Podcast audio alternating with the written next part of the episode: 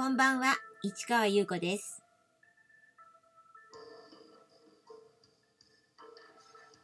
11月26日金曜日、詩人はささやく318回目をお送りいたします。今日は行ってきました。吉祥寺ブックマンションお店番。なんと、今回で20回目ということでね、えー、ブックマンションのお店番20回やったんだって思いながらやりましたというわけではないんですが、やはりね、金曜日、平日なのでね、お客様の数は少ないです。本も、あの、なかなかね、えー、売れ行きは難しいという感じなんですが、えー、割と開店早々にですね、棚主さんがあのいらしてくれたので、ちょっとね、楽しかったですね。で、その方ね、以前ね、あの、ちょっとお顔を拝見したことあったんですよね。で、なんか挨拶したんですけど、あんまりお話できなかったんですよね。本当に挨拶だけで。多分というかね、あの、私がそのブックマンションの上のあの階で、バツンビルの4階、あ、3階ですね。3階で、あの、展示やってた時に、あの、ブックマンションの方でお店番やってた時があったんですよね、その方が。で、それで、私もバーってバタバタバタバタしたから、ご挨拶だけして、っていう感じ。で、あの、その方も私のことを覚えてくださってて、で、改めて、あの、お話ししたという感じなんです。えっ、ー、とね、えー、屋号は言葉とペンとアップルパイ。ね、ちょっとなんか素敵な感じですよね。で、宮本さんという女性ですね。あの、明るい方でね、なんかすごいね、あの、いろいろ話しかけてくださってね、なんか嬉しかったですね。なんだか一人ぼーっとしてたので。でしかも私の本棚からね、あの、本買ってくださってね、あ嬉しかったんですけど。で、さらに一回、ではって言って階段を登りかけたんです。登ってったんですけど、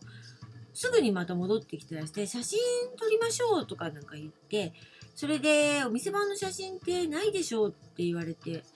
で、ああ、確かにそうですねって話になって、で、撮ってくださったんですけど、ああ、せっかくだから一緒に写れませんかねとか言って、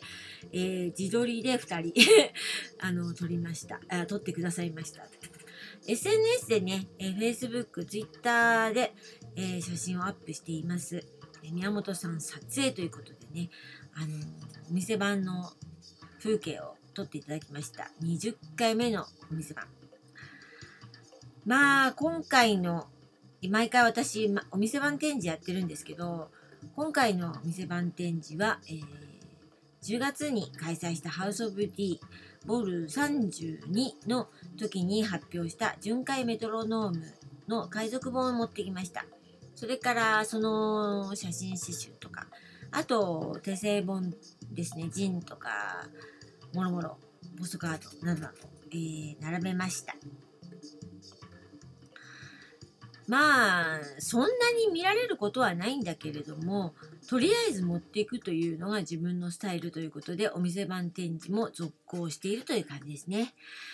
はい。そして明日はですね、あの、人形町、ただいま、絶賛開催中。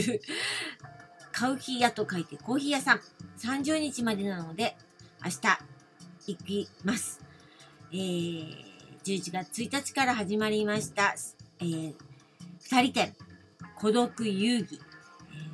えー、詩と日本画ということで、私と日本画家の香川名泉さんとの二人展は、えー、30日の火曜日まで、もうもうあと土曜日、明日と月曜日と火曜日だけですよ。日曜日とはお休みなのでね、えー、平日9時から18時、土曜日は9時半から17時、そして日曜祝日はお休みということで、あと残すところ3日。私は明日行きます。そして30日がちょうど半出なので、ちょっと前にもう一回ね、堪能しようと思っていきます。ですので、よろしければぜひ行ってみてください。あのこの展示も二度とないんですよと 言います。そうなんです。私とね、メイセンさんの展示は初めてここでやって、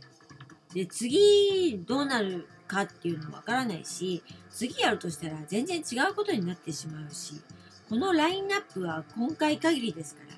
いくら写真で見ても、この感じはわかんないと思います。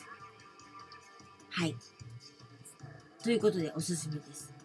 で、私の作品ですね、えー、ずっと紹介してまししましたけれども、6編の詩を発表しています。